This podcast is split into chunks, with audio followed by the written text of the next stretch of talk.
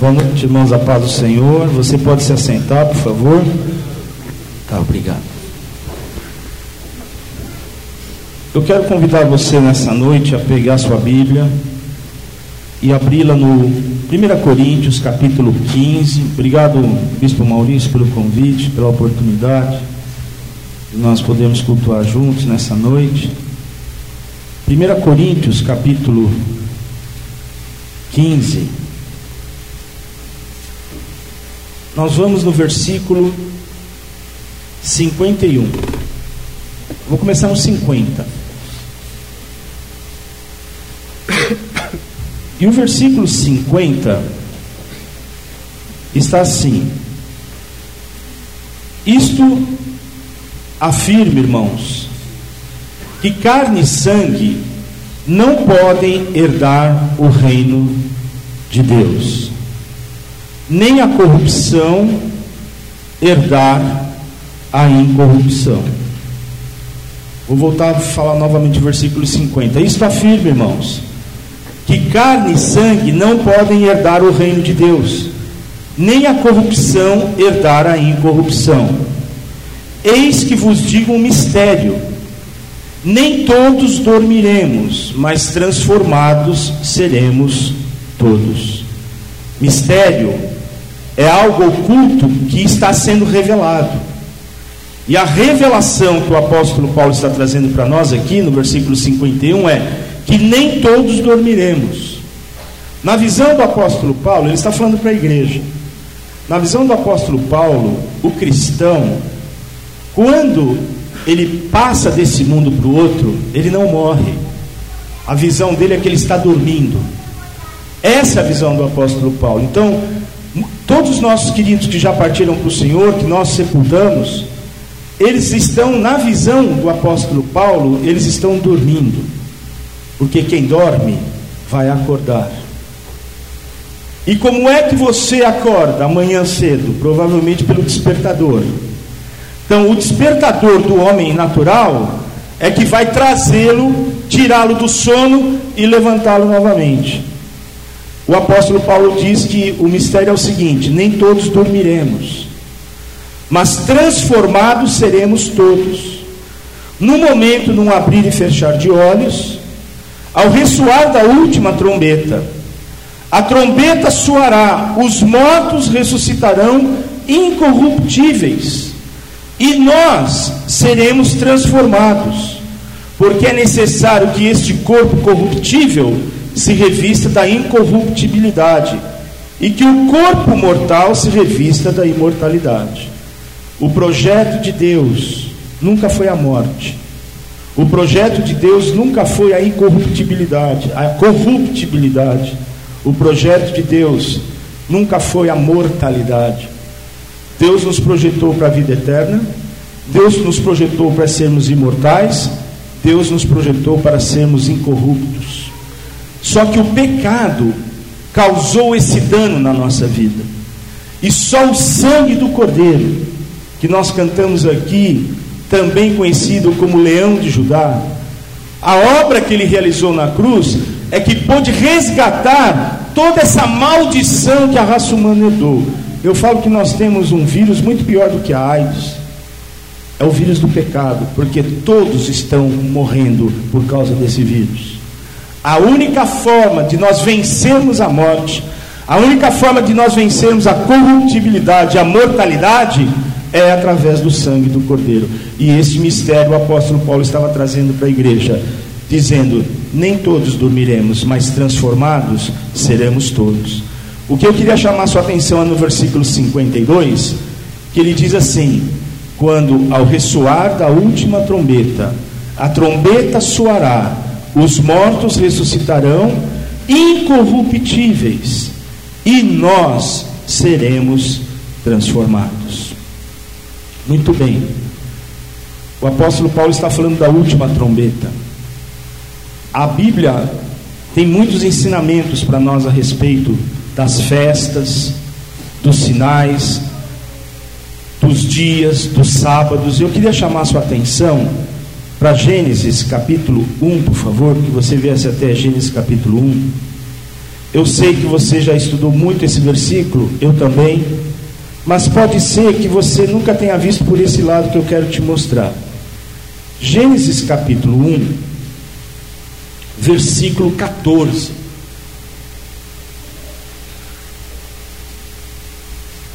E está registrado assim: Disse também Deus: Haja luzeiros no firmamento dos céus, para fazerem separação entre o dia e a noite, e sejam eles para sinais, para estações, para dias e anos. Nós já aprendemos na escola que a lua, o sol, as estrelas, elas estão ali para nos dar muitos norteamentos quando nós queremos viajar, quando nós queremos ter localização, quando nós queremos saber a estação do ano, a, a lua, o sol e as estrelas nos indicam para várias coisas. Só que o texto diz assim, no versículo 14: E sejam eles para sinais, estações, para dias e anos.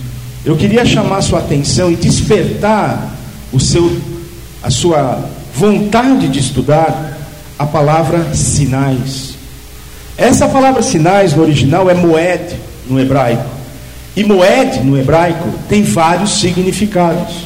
E um dos significados desta palavra é ensaio geral. Deus colocou o sol, a lua e as estrelas para ensaio geral do seu povo. Você viu um louvor tão maravilhoso aqui tocando, né? Nós chegamos aqui às sete horas, eles já estavam aqui. Mas hoje eu tive a oportunidade de chegar bem mais cedo.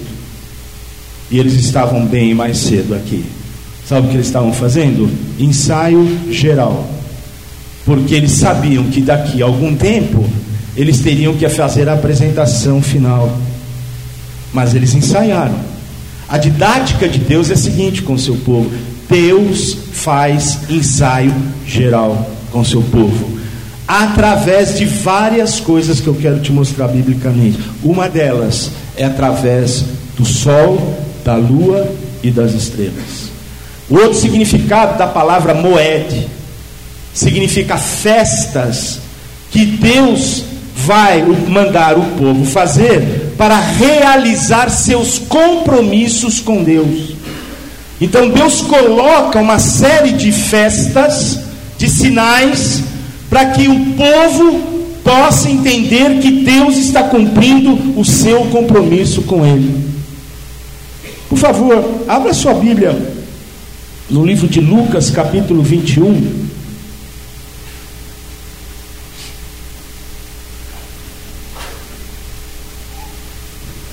Lucas capítulo 21.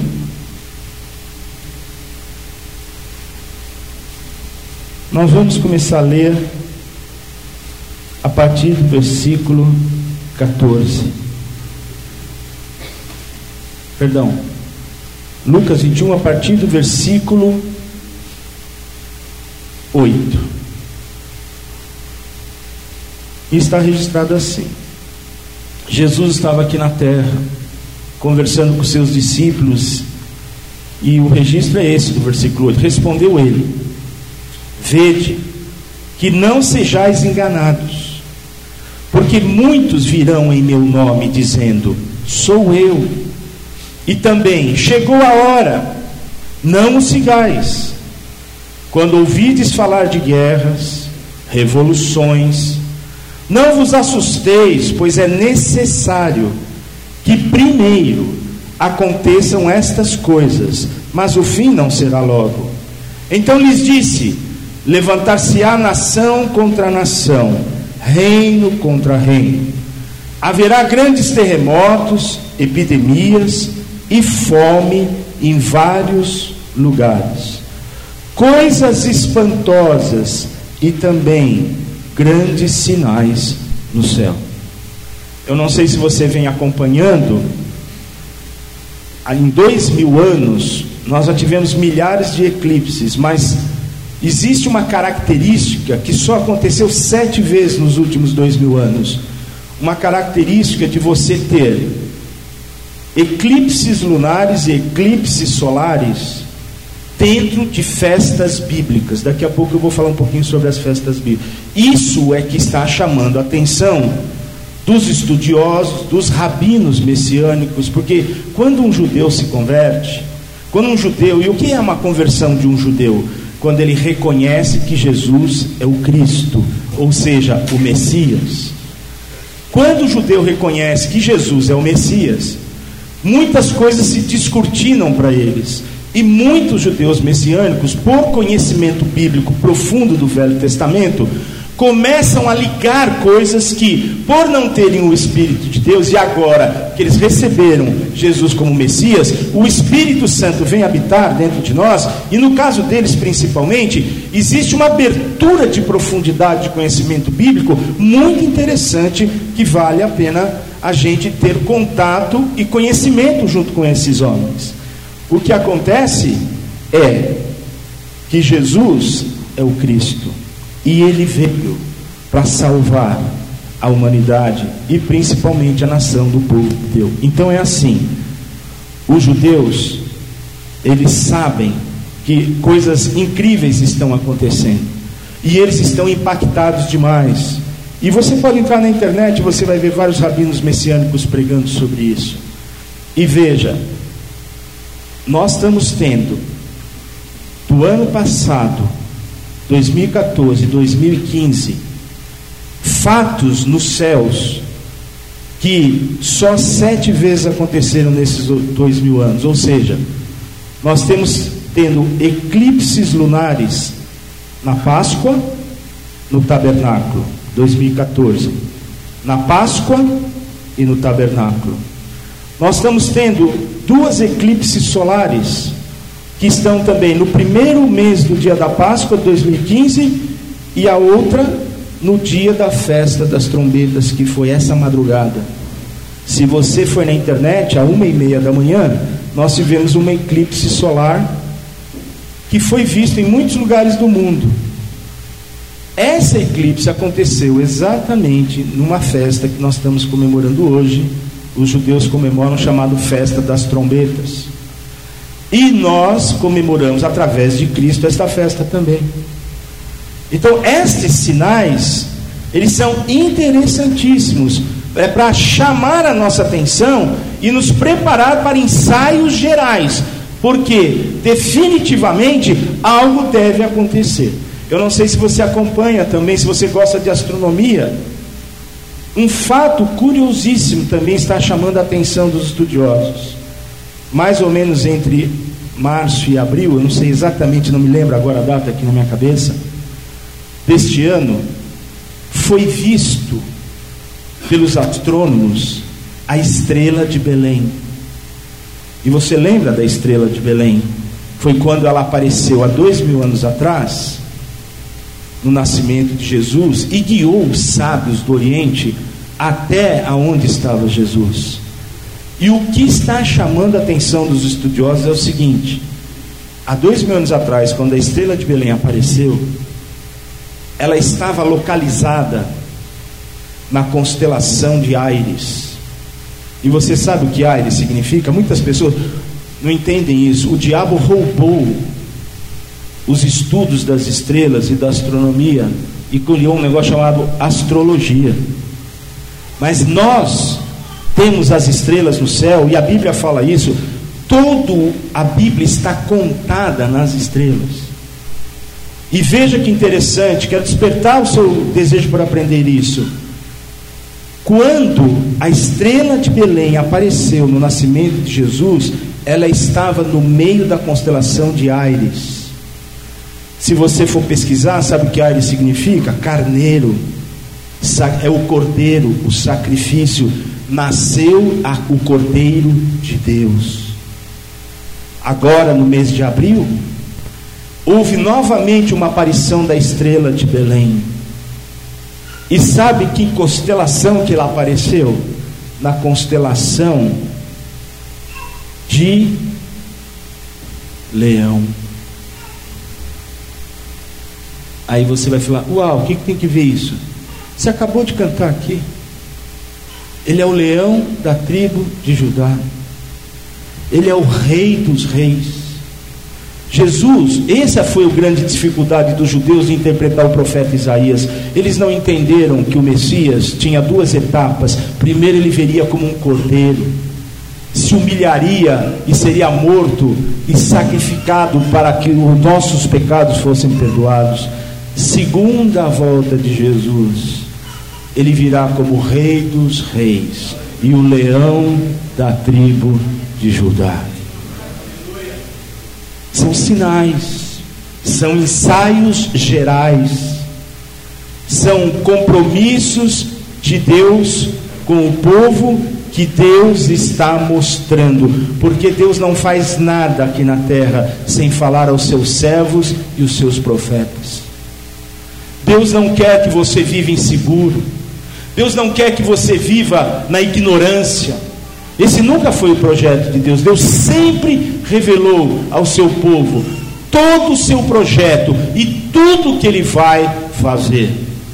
Ninguém sabe hora, ninguém sabe dia. Foi exatamente o que o bispo Maurício estava falando. Que ele não quer que nós sejamos encontrados como as virgens imprudentes.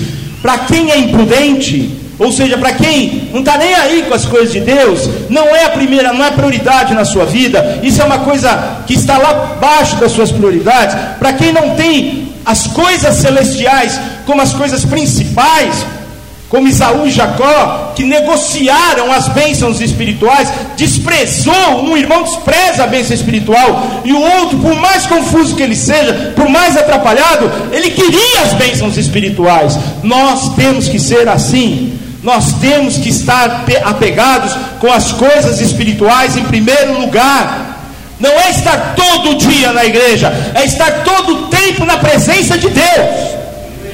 E é isso que nós precisamos: ter o Senhor em primeiro lugar na nossa vida, porque Deus está fazendo ensaios gerais. Por favor, abra sua Bíblia. Bíblia não, né? Bíblia Abra, por favor, ah, Colossenses, por favor. Capítulo 2, aos Colossenses, capítulo 2. Se o Rafael quiser me ajudar, o, o, o, o, quadro número 2 está o texto, para quem não trouxe sua Bíblia ou quiser, prefere ler aqui, eu vou ler para você. Eu queria que você acompanhasse na sua Bíblia. É o slide número 2.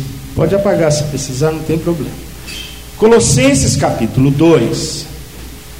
Eu queria ler com você o versículo 16 e o versículo 17. Que muitas pessoas, e eu era uma delas, falavam assim: eu não tenho que me preocupar com esse negócio de festa de trombeta, eu não tenho que me preocupar com esse negócio de, de Shemitah, ano sabático, primícias, Páscoa.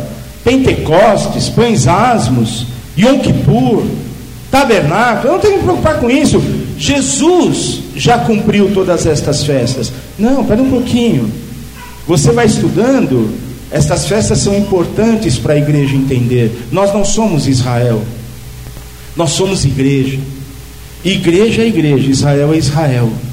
Não misture as coisas que vai dar confusão na sua vida espiritual. Nós não somos Israel. Deus tem um acerto de contas para fazer com Israel. Não é o mesmo acerto que ele tem com a igreja. Igreja é igreja, Israel é Israel. Coloque as coisas no seu devido lugar. Muito bem.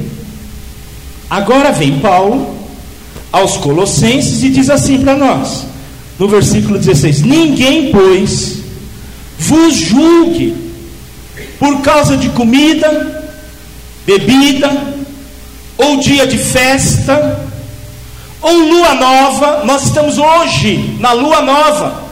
Se você for lá no seu calendário, você vai ver que hoje é o dia de lua nova.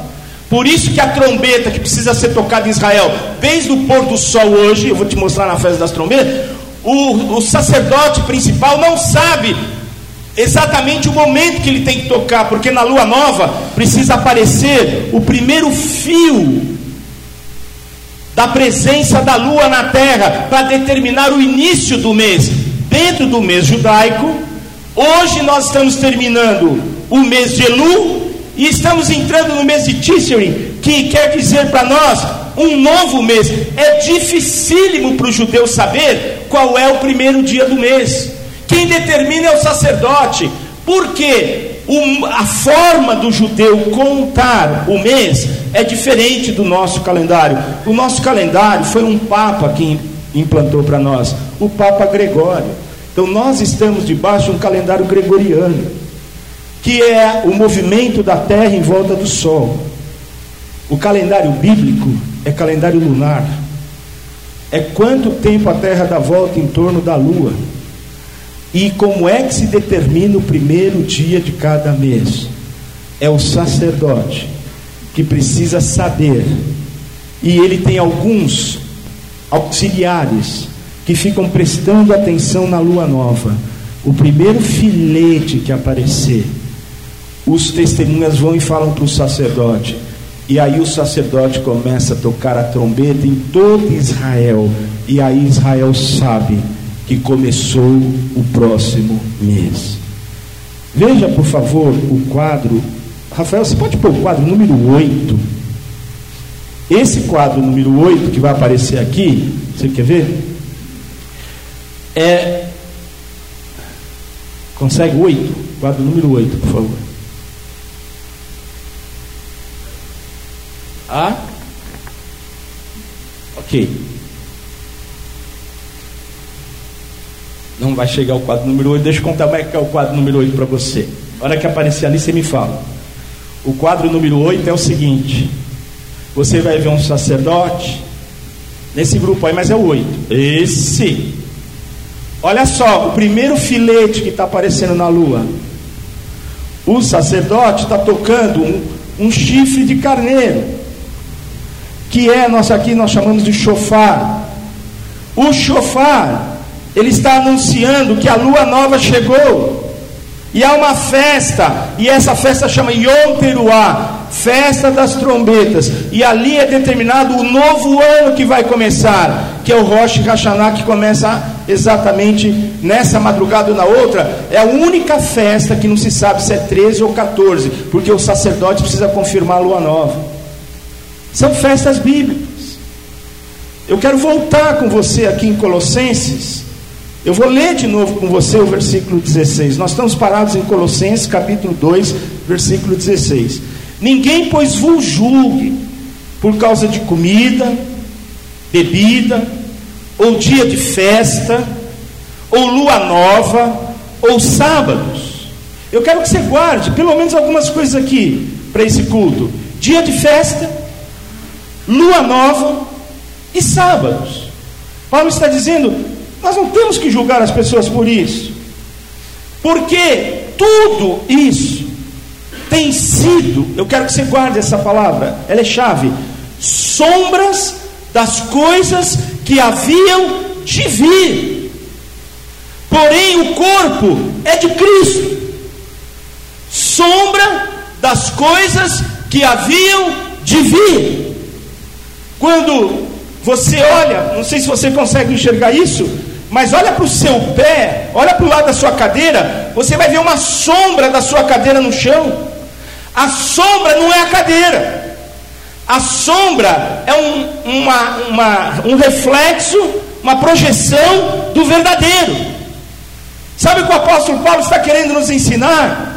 Que a didática de Deus com o seu povo é algo simples e poderoso, ensaios gerais que Deus faz com o seu povo para os dias verdadeiros que vão acontecer. Então ele começou a dar festas, ele começou a dar luas novas, ele começou a dar sábados para treinar o povo para o real, o verdadeiro, que é o Cristo. Então todas as festas, todas as luas, todos os sábados estão relacionados com o ministério do Messias.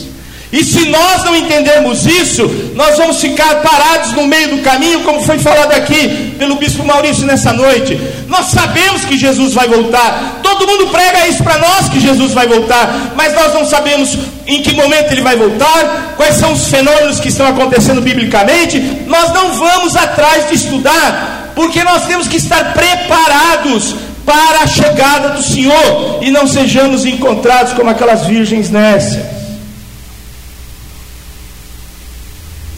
Eu não quero cansar você, mas eu peço a você, só para passar os olhos, em Levítico 23, por favor.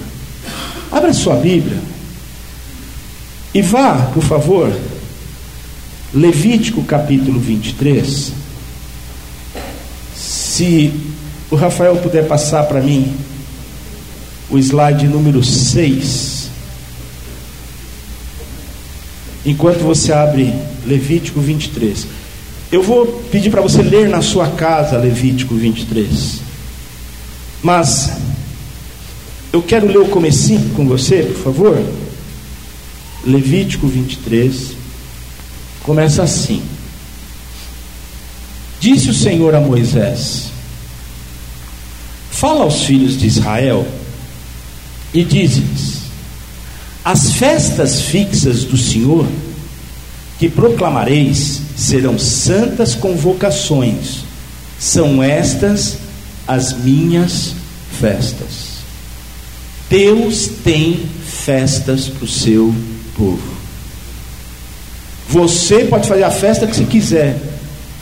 A nação do Brasil faz a festa que ela quiser. Quando nós fomos na escola, quando crianças, nós aprendemos por questão de patriotismo, e de criar cidadania em nós, nós aprendemos proclamação da República, nós aprendemos independência do Brasil, o descobrimento do Brasil, nós aprendemos e comemoramos a festa do índio, nós comemoramos tantas festas, porque as festas estão ligadas com a nossa cultura.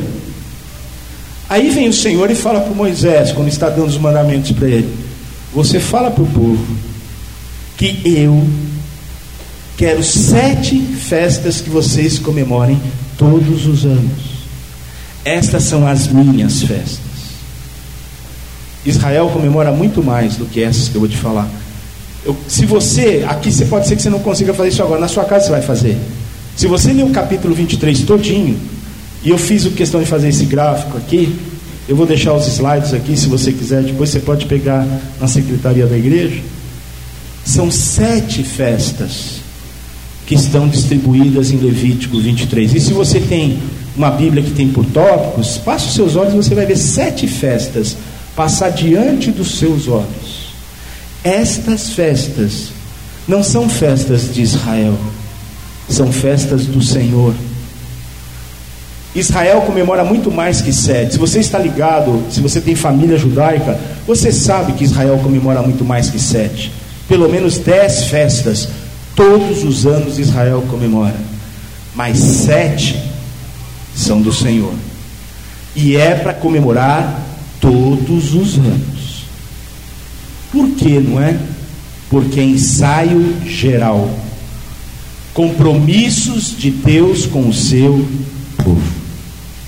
Então dá uma olhada para você ver nas festas. Páscoa, pães asmos ou ázimos, primícias, Pentecostes. Depois existe um espaço e tempo. Essas são as festas de verão, de primavera. Depois vem o verão, que é o Pentecostes.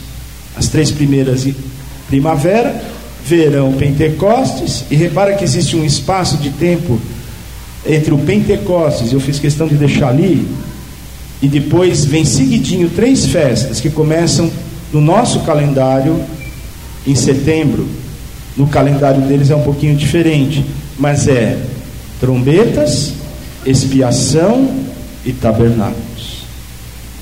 Sete festas Deus manda a nação de Israel comemorar todo ano. Eu não vou pedir para passar slide de novo, mas Colossenses, Paulo falou que estas festas, como as luas novas, como os sábados, são sombras das coisas que hão de vir. Ou seja, o corpo é de Cristo. Tudo ensaio geral para a gente entender como funciona o ministério do Messias. Agora, eu não sei se você já percebe isso. O número 7 é o número de Deus. O número 6 é o número do homem. Você vai ver que Deus fez o homem no sexto dia. E no sétimo dia, Deus terminou a criação. E é Deus mesmo, quando termina assim, e viu Deus que tudo isso era muito bom. Até a gente brinca um pouco lá na escola, a gente fala assim: será que Deus é meio orgulhoso, né? Ele faz tudo e ele mesmo diz que é tudo muito bom. Ele mesmo percebe que tudo é muito bom. Agora, você percebe que tudo tem sete? Ele fez tudo em sete dias. E você percebe, desculpa, vou colocar. Você percebe que a semana é domingo, segunda, terça, quarta, quinta, sexta e sábado. A palavra sábado, Shabá, é descansar. O nosso Shabá é o Senhor Jesus. Eu não preciso descansar no dia do sábado, eu preciso descansar no Senhor Jesus. Ele é o Shabá. Porque não temos que ficar discutindo dia, hora, comida. Nós temos que entender por que o Shabá está lá. Porque Ele é o nosso Shabá. Agora você percebe que Deus fez tudo em sete dias? Depois começa tudo de novo? Se você perguntar para um músico, quantas notas musicais existem? Eles vão responder para você: sete. Dó, ré, mi, fá, sol, lá, si. Depois repete tudo de novo: Dó, ré, mi, fá, sol, lá, si. Se você for atrás das cores básicas do arco-íris, sete. Se você vai estudar a Bíblia, você vai ver sete cartas do Apocalipse. Você vai ver sete trombetas. Você vai ver sete taças. Tudo na Bíblia está ligado com o número sete. Agora vem sete festas. Levítico 23. Estas, Moisés, estas são as minhas festas e eu quero que o povo comemore todos os anos as minhas festas. Rosh Hashanah não é festa de Deus. Hoje está se comemorando o Rosh Hashanah. É o judeu que estabeleceu. O calendário civil judaico é diferente do calendário bíblico que começa na Páscoa. Mas é uma festa que o judeu comemora. Mas hoje não é o principal Rosh Hashanah. O principal hoje é a festa das trombetas, que está lá em Levítico 23 como um do grupo das sete. Agora eu queria que você entendesse o que que o sete significa. Ciclo de Deus. Quando você lava roupa, você põe tudo na máquina de lavar, você percebe que você aperta o botão, você pode ir embora. Não precisa ficar olhando a máquina. Ela vai fazer tudo sozinha e ela vai desligar sozinha, porque ela precisa correr um ciclo. O ciclo menstrual, se a mulher é bem é, regrada, ela tem o ciclo certinho, pode até fazer a tabelinha, porque é um ciclo que tem começo, meio e fim. Por isso na Bíblia tudo é sete, porque Deus é o começo, é o meio e o fim. Se você olhar o Salmo 90, você vai ver que Deus, Ele é eterno, e nós temos dificuldade para entender a eternidade, porque nós estamos debaixo de um tempo humano, chamado Cronos. Mas o tempo de Deus não é Cronos, é Kairos. E por que, que nós estamos debaixo desse tempo? É que nós temos começo, meio e fim. Gênesis passa todos os livros e vai a Apocalipse. Você viu como começa Gênesis? No princípio criou Deus os céus e a terra. Apocalipse 21 ou 22, se me falha a memória, e viu novo céu e nova terra, porque o primeiro céu e a primeira terra passaram e o mar já não existe. E o Salmo 90 diz: sim, de eternidade, a eternidade, tu és Deus. Nós estamos caminhando para a eternidade.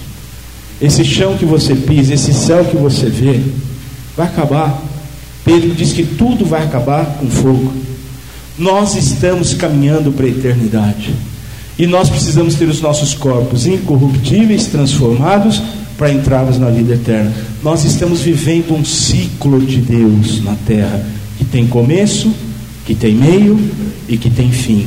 E estes ciclos na Bíblia são simbolizados pelo número 7. E se você lembrar desde pequeno da sua avó, da sua bisavó, que que atua? Qual era o ditado popular? Sete é conta de mentiroso.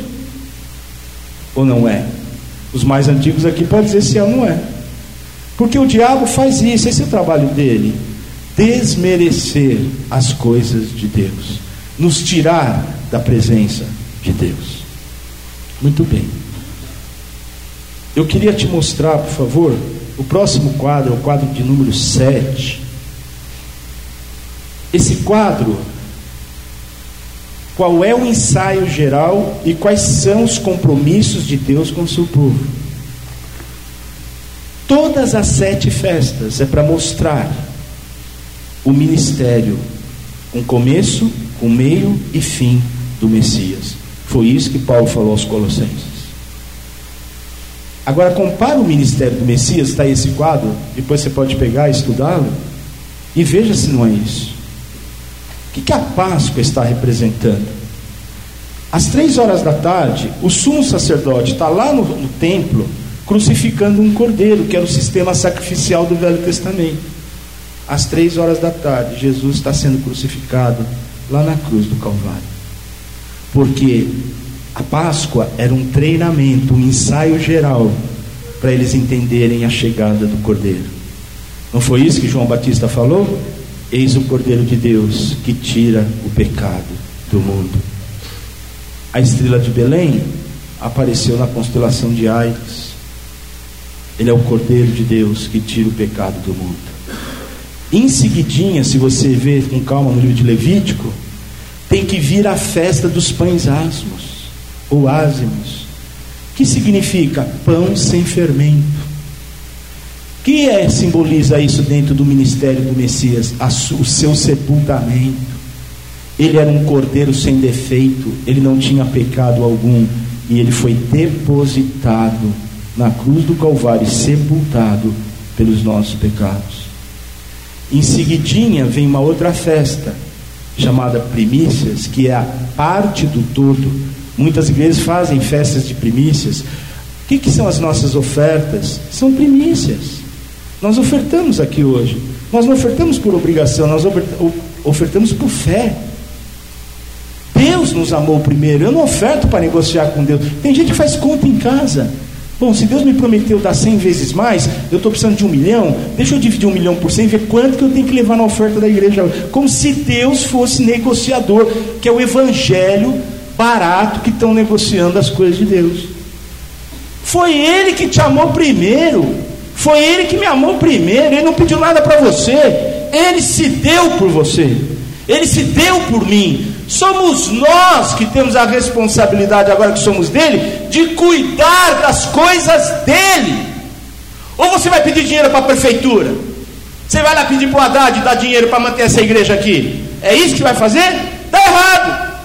Nós não vivemos de dinheiro de festa, nós não vivemos de dinheiro dos outros, nós, não, nós vivemos do nosso dinheiro, do nosso trabalho. Nós, os cristãos, somos nós que mantemos a casa de Deus.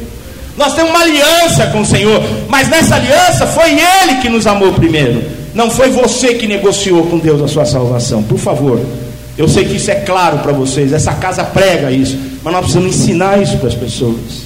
Muito bem, o que é primícia? uma parte do todo. Você não traz todo, você traz uma parte. Se você tem uma roça, se você tem um pomar, o que, que você vê no tempo da colheita da mexerica? Nos primeiros dias você só vê uma amarela aqui, outra amarela lá, outra amarela lá embaixo, o resto está tudo verde. Você colhe aquelas primeiras amarelas. Sabe o que é aquilo? Primícia. Você viu que Jesus ressuscitou dos mortos? E você viu que junto com ele muitos se levantaram do sepulcro junto com ele. O texto fala isso. Ele ficou 40 dias na terra ressurreto, para mostrar às pessoas que ele venceu a morte, porque ele é o pão asmo, ele não tem, ele é o cordeiro sem defeito, ele não tinha pecado algum, e o preço do pecado é a morte. Mas como ele não tem pecado, a morte não pode segurar. E quando ele ressuscita, o apóstolo Paulo diz para nós: ele é a primícia da ressurreição. Agora vem o apóstolo Paulo e fala assim: um mistério eu tenho para vocês. Nem todos dormiremos, mas todos seremos transformados. Por quê? Porque Jesus é a primícia da ressurreição. E primícia é uma parte do todo. Se ele ressuscitou, e se eu estou nele e ele em mim, ainda que eu morra, eu também vou ressuscitar, porque ele é a primícia da ressurreição. E em que momento Jesus cumpriu esse, essa, esse compromisso que Deus tem com o seu povo? Na festa das primícias, a ressurreição dos mortos. E você lembra qual foi o dia que Jesus ressuscitou? Domingo. Domingo é o dia da ressurreição. E é o dia da festa das primícias. Muito bem. Passa-se 50 dias e vem o Pentecostes. O Espírito Santo desce sobre nós. E se você olhar aí, o que que o Pentecostes significa? A igreja apareceu o mistério. A igreja era um mistério que estava guardado. Satanás não tinha nem ideia do que seria a igreja. Você acha que Satanás tem ódio da igreja por quê? Da mesma forma que Satanás tem ódio de Israel, Satanás tem um ódio mortal da igreja. Porque a igreja era o grande mistério de Deus que estava guardado para os determinados tempos. Agora desce o Espírito Santo a igreja começa, e o que é a festa do Pentecostes? É a festa da colheita. Começou a colheita em Israel, e a colheita vai até setembro. Hoje, quando está tocando as trombetas entre hoje e amanhã, está terminando a colheita em Israel.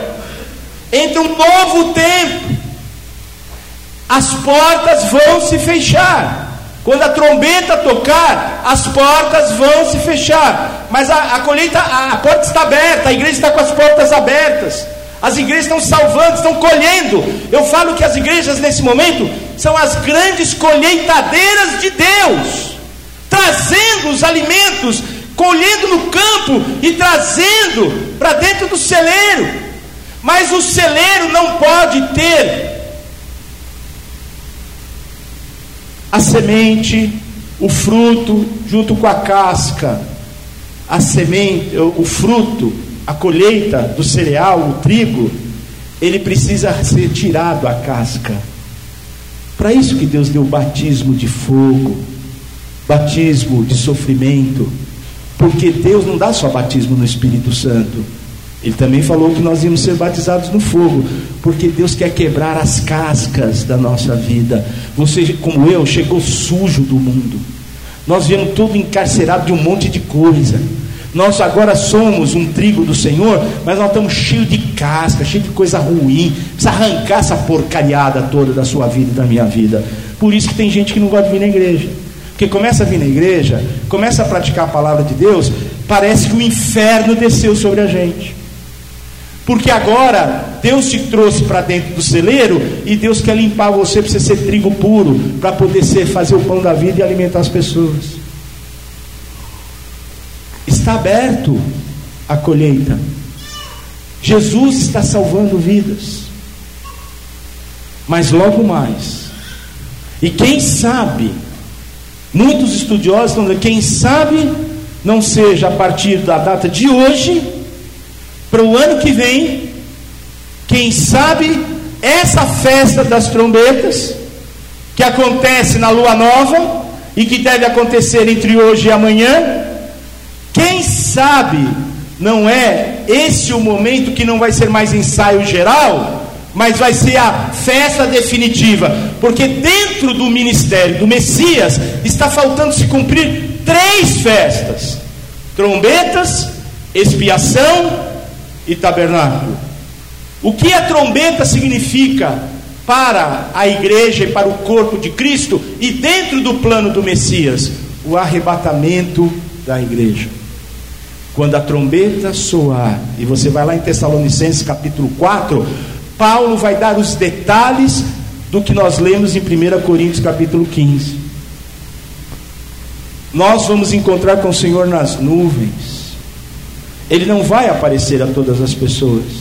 Isso vai ser lá no final da festa da expiação. Nas trombetas, num piscar de olhos, nós seremos transformados. E Tessalonicenses Paulo explica isso com muito mais detalhe e nós vamos encontrar com o Senhor nos ares. Você lembra do último casamento que essa igreja fez? Você lembra que o noivo fica na frente? A noiva vem lá de baixo de branco com o pai dela na mão, segurando. Passa por um corredor, um monte de gente comendo a noiva e o vestido dela e vendo tudo. O noivo desce do altar ele vai ao encontro da noiva, pega o, e o pai da noiva entrega e ele sobe com a noiva para o altar. Você acha que isso é o quê? São sim, simbolismos de como Jesus vai encontrar com a sua noiva. Nós somos a noiva de Jesus. Nós vamos encontrar com o Senhor nos ares. Expiação, a festa das trombetas. Pode ser este ano, que não seja mais ensaio geral, pode ser no ano que vem, e se não for, daqui sete anos, certamente será, porque Jesus virá buscar a sua igreja na festa das trombetas, segundo os ensinamentos do apóstolo Paulo. Nós é que temos que ficar atentos para os sinais e para as festas. E por que, que eu falo que pode ser esse ano e pode ser o ano que vem? Para nós terminarmos aqui. Mas deixa eu fechar isso aqui. A festa da expiação, ela acontece daqui 10 dias. Se você somar hoje 13 com 10, 23, é o dia do Yom Kippur. É, o que, que acontece nesses 10 dias na nação de Israel? Todos eles vão olhar para dentro de si, vão ver todos os erros que eles cometeram e vão reconhecer os erros diante do Senhor e vão pedir perdão ao Senhor. Aí o Senhor vem para perdoá-los e trazê-los para um novo tempo e uma, e uma, reconciliação. Então é o tempo do perdão, é o tempo que a gente tem que olhar para a nossa vida, olhar para trás, ver todas as coisas erradas que nós fizemos e pedir o perdão. Depois do Yom Kippur vem o tabernáculo. O que, que a expiação representa? Os sete anos de tribulação do livro do Apocalipse, Daniel 9. Que Israel passará pela grande tribulação, a igreja não. Israel, sim, para que haja arrependimento como nação, porque a nação está fora dos caminhos do Senhor. Sabe como Deus chama a nação de Israel? Prostituta. Por que, que Israel é uma prostituta? Porque faz corpo com outros deuses e não com o Deus verdadeiro. E uma prostituta é assim: quando ela faz corpo com outros corpos que não o seu noivo verdadeiro. E vem a festa dos tabernáculos, significando o que? Simbolizando o que? A última etapa do ministério do Messias, que é o milênio. Quando nós entraremos com o Senhor no descanso do Senhor, reinaremos com o Senhor, regeremos as nações com o Senhor e entraremos nos tempos eternos. Eu só quero finalizar Estou olhando meu tempo aqui, eu tenho mais cinco minutos. Deixa eu levar você para o slide de número 10. Por favor. O slide número 10. Eu quero mostrar rapidamente isso para você. É, se você quiser marcar nos seus apontamentos, tudo isso que você vai ver é Levítico 25. Queria que você na sua casa desse uma olhada em Levítico 25. Levítico 25 Deus deu uma ordenança à nação de Israel, dizendo o seguinte: seis anos vocês vão trabalhar na terra, o sétimo ano vocês não façam nada na terra, a terra vai descansar. Seis anos vocês trabalham, um ano inteiro deixa a terra descansar, não planta nada, você só colhe o que ela produzir naturalmente. Seus empregados param de trabalhar, cessa o trabalho, não manda embora, dá comida para eles, paga o salário deles, mas eles não trabalham. Vocês vão descansar sete anos. Vocês vão pensar nas minhas coisas. Vocês tiveram seis anos para trabalhar. Um ano inteiro vocês vão meditar nas coisas minhas. Vão olhar para dentro de você, ver tudo que vocês fizeram errado e vão consertar. Porque se vocês não se consertarem, eu vou consertar vocês. Então é assim em Israel. Cada sete anos, Deus vem consertar a nação de Israel. E cada sete anos, como Israel tinha sido levantado para ser exemplo para as nações, o que, que acontece com as nações a cada sete anos? Crise. E você já viu a definição de crise? Oportunidades de perda e oportunidade de ganhos. Uns perdem e outros ganham. Toda crise é assim. Alguém ganha, alguém perde. Qual que é a justiça social de Deus dentro da nação de Israel? Shemitah, ano sabático. Ninguém pode explorar o outro. A cada sete anos vocês param tudo. Seis anos para, o sétimo ano você descansa, volta todo mundo para o seu lugar, todo mundo come, perdoa as dívidas, vamos zerar tudo, começar um outro ciclo, tudo de novo. Mas nós vamos começar com todo mundo com justiça social. Como Israel não fez isso, entrou na terra prometida, ficou 490 anos lá dentro não cumpriu as regras do Senhor, só queria produzir, produzir, produzir, produzir. A gente só quer trabalhar, trabalhar, trabalhar, trabalhar, ganhar dinheiro, ganhar dinheiro. A gente não tem tempo para Deus. Aí Deus falou: ah, ok, vocês não cumpriram meus anos shemitas?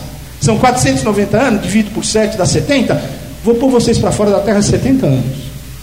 O profeta Jeremias falou isso para nós. Por que, que eles foram para o cativeiro? Por não cumprir os anos shemitas. 70 anos.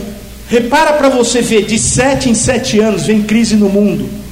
Vem crise para a nação de Israel, vem crise no mundo.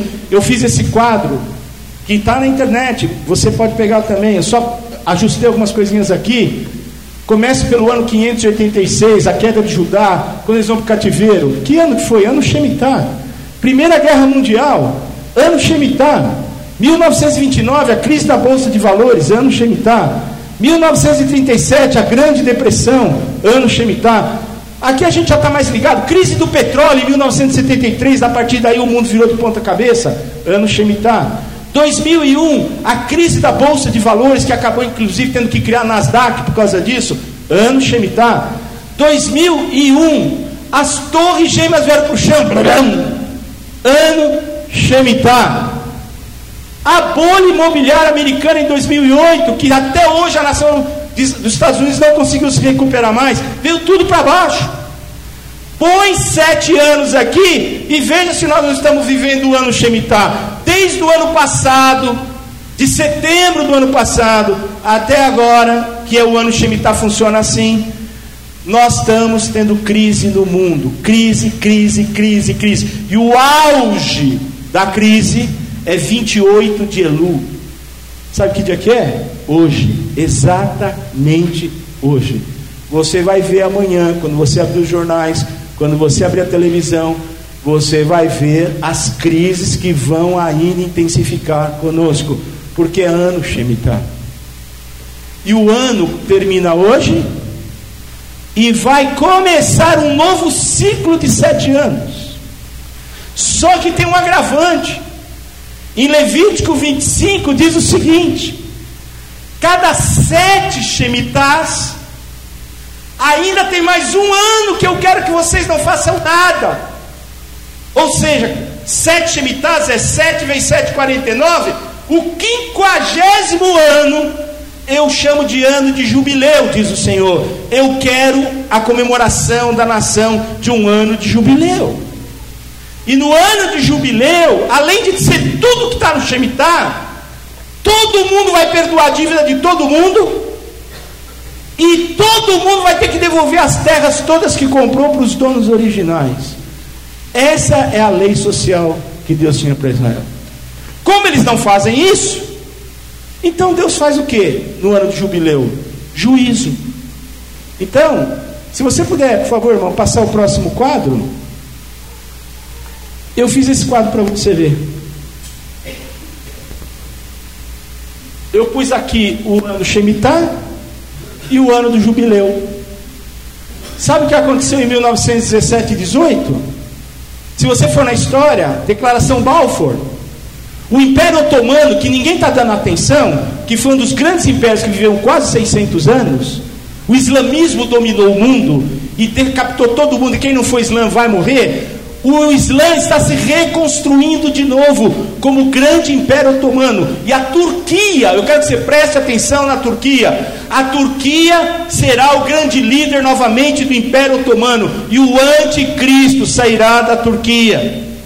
Preste atenção, o islamismo vai tomar conta do mundo. Ou você vira islã, ou eles vão te decapitar. E está lá no Apocalipse: os perseguidos são decapitados. É o islamismo que vai tomar conta do mundo. E nós estamos deixando o Islã fazer o que eles bem querem.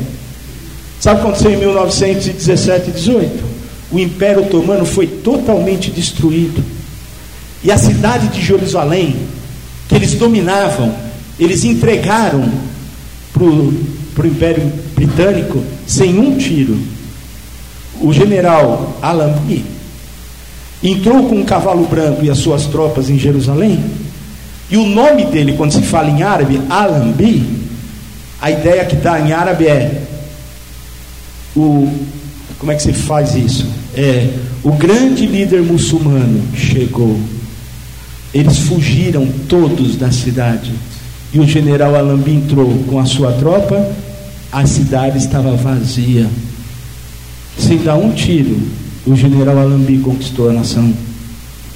E naquele dia eles assinaram um documento dando o direito da nação de Israel voltar para sua terra. O povo judeu poderia voltar. Em 1948, aqui, é porque a ONU, a ONU não suporta Israel. Por favor, entenda isso. Você vai ver o que a ONU vai aprovar na próxima semana porque é ano de juízo. A ONU vai dividir o Estado de Israel. Isso vai acontecer na próxima semana, você vai ver as notícias no jornal. Muito bem. O próximo ano Shemitah foi em 1966-67. O que, que aconteceu aqui? A Guerra dos Seis Dias, no dia do Yom Kippur. Todos os irmãos árabes se prepararam para destruir Israel e eles estavam no dia do Yom Kippur, os soldados todos em jejum, orando e foram pegos de surpresa. Israel revidou, destruiu todos eles, ainda conquistou uma grande parte do mundo árabe, que a ONU teve que intervir para mandar Israel parar, senão ia tomar conta de tudo.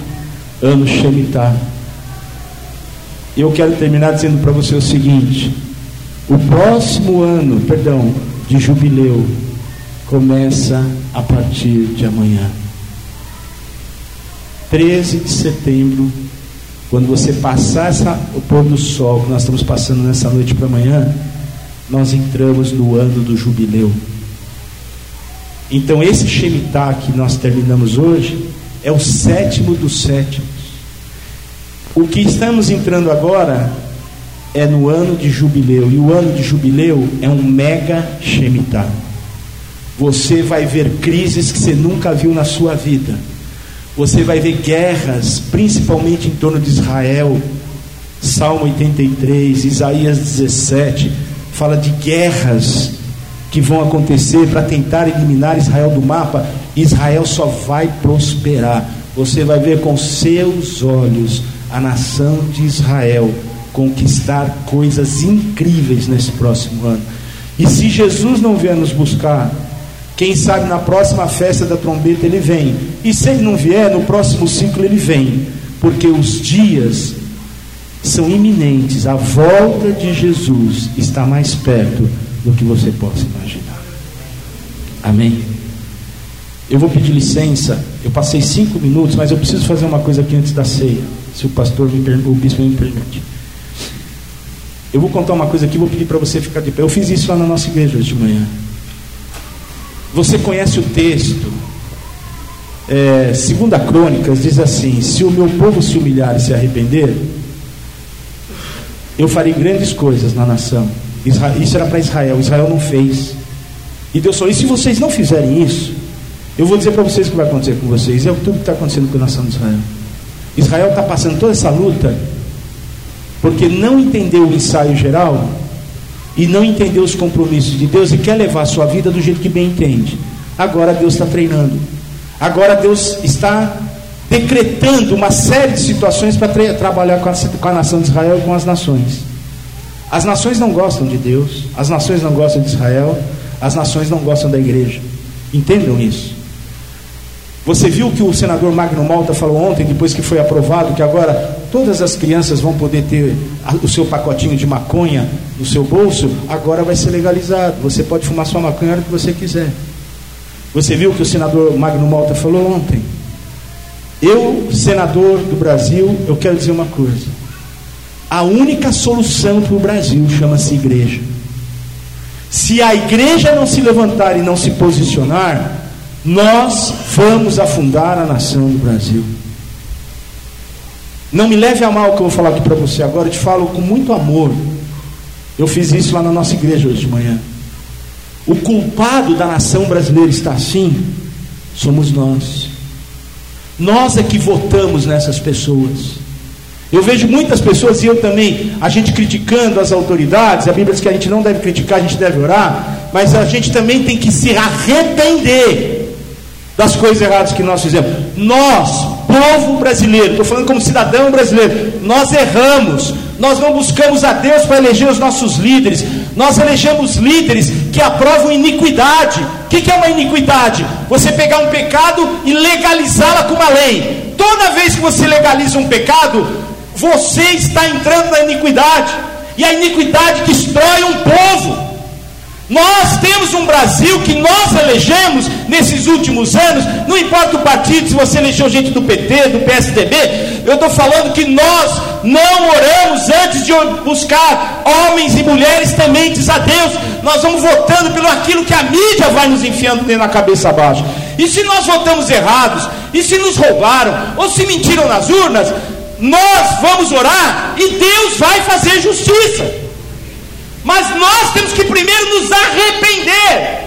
E eu não queria que você ceasse nessa noite sem você fazer essa oração comigo. Senhor, eu quero pedir perdão, porque provavelmente eu não busquei direção antes de votar. Eu elegi homens que hoje estão aprovando as leis, as iniquidades, estão cometendo abominações contra ti. Eu elegi essas pessoas. Eu preciso te pedir perdão, Senhor. Porque se eu não te pedir perdão, eu não posso clamar por justiça. E eu quero dizer uma coisa para você: o Mega Shemitah começa hoje. E Deus vai mandar juízo sobre as nações e sobre o Brasil.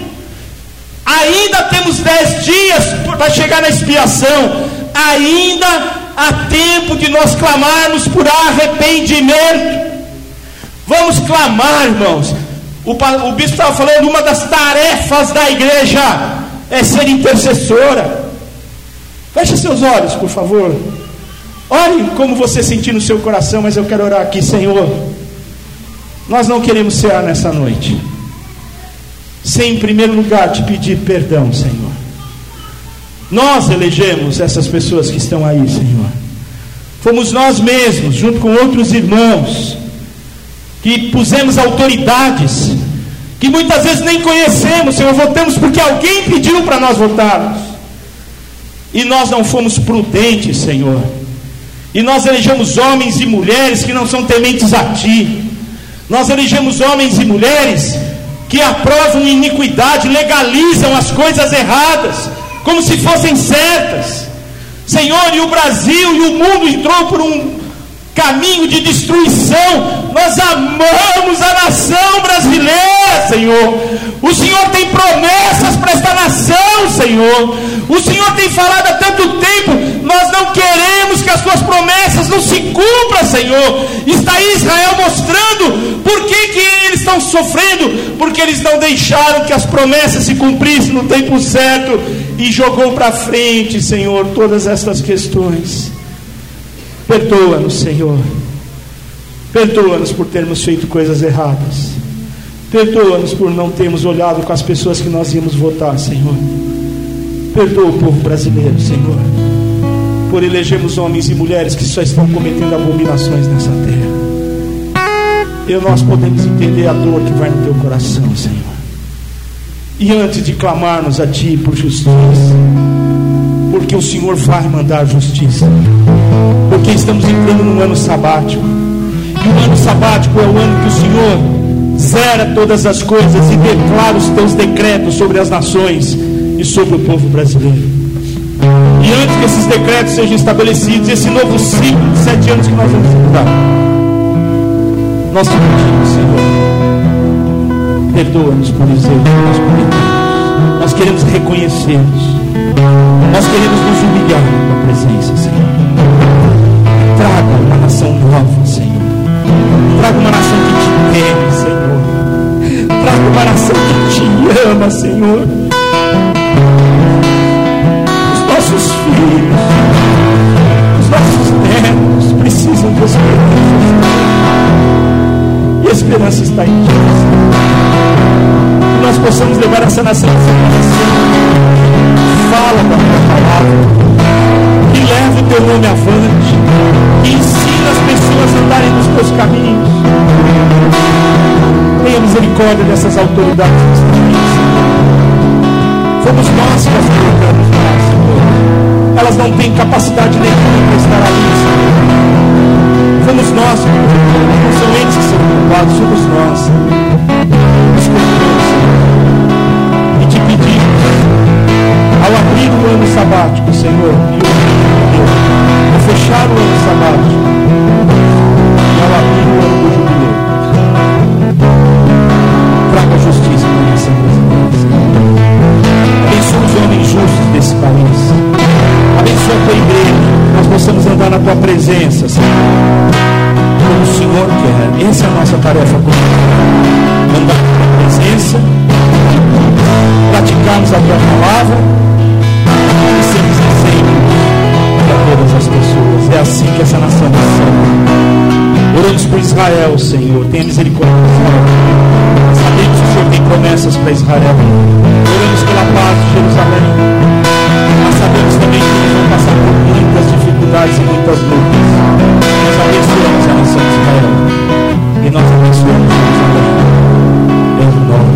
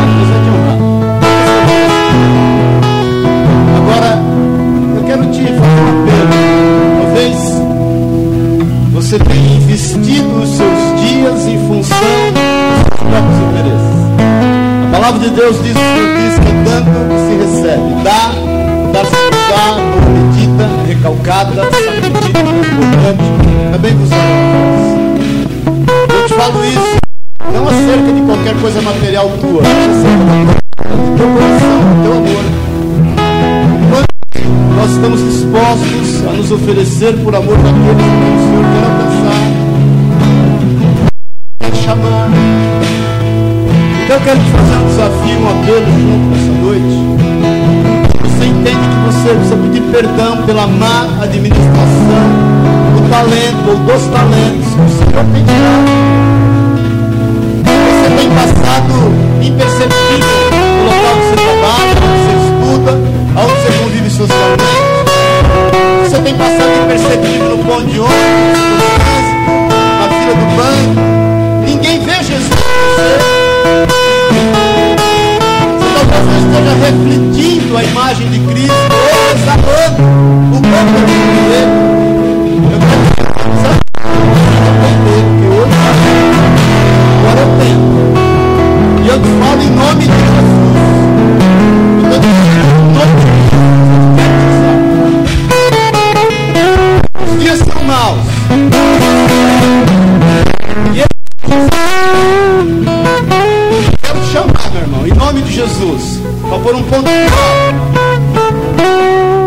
Da vida que você tem vivido, para que verdadeiramente o Senhor te use e nós não percamos mais tempo. Amém, querido? Não estamos entendendo isso? Deixa o Espírito de Deus falar no teu coração.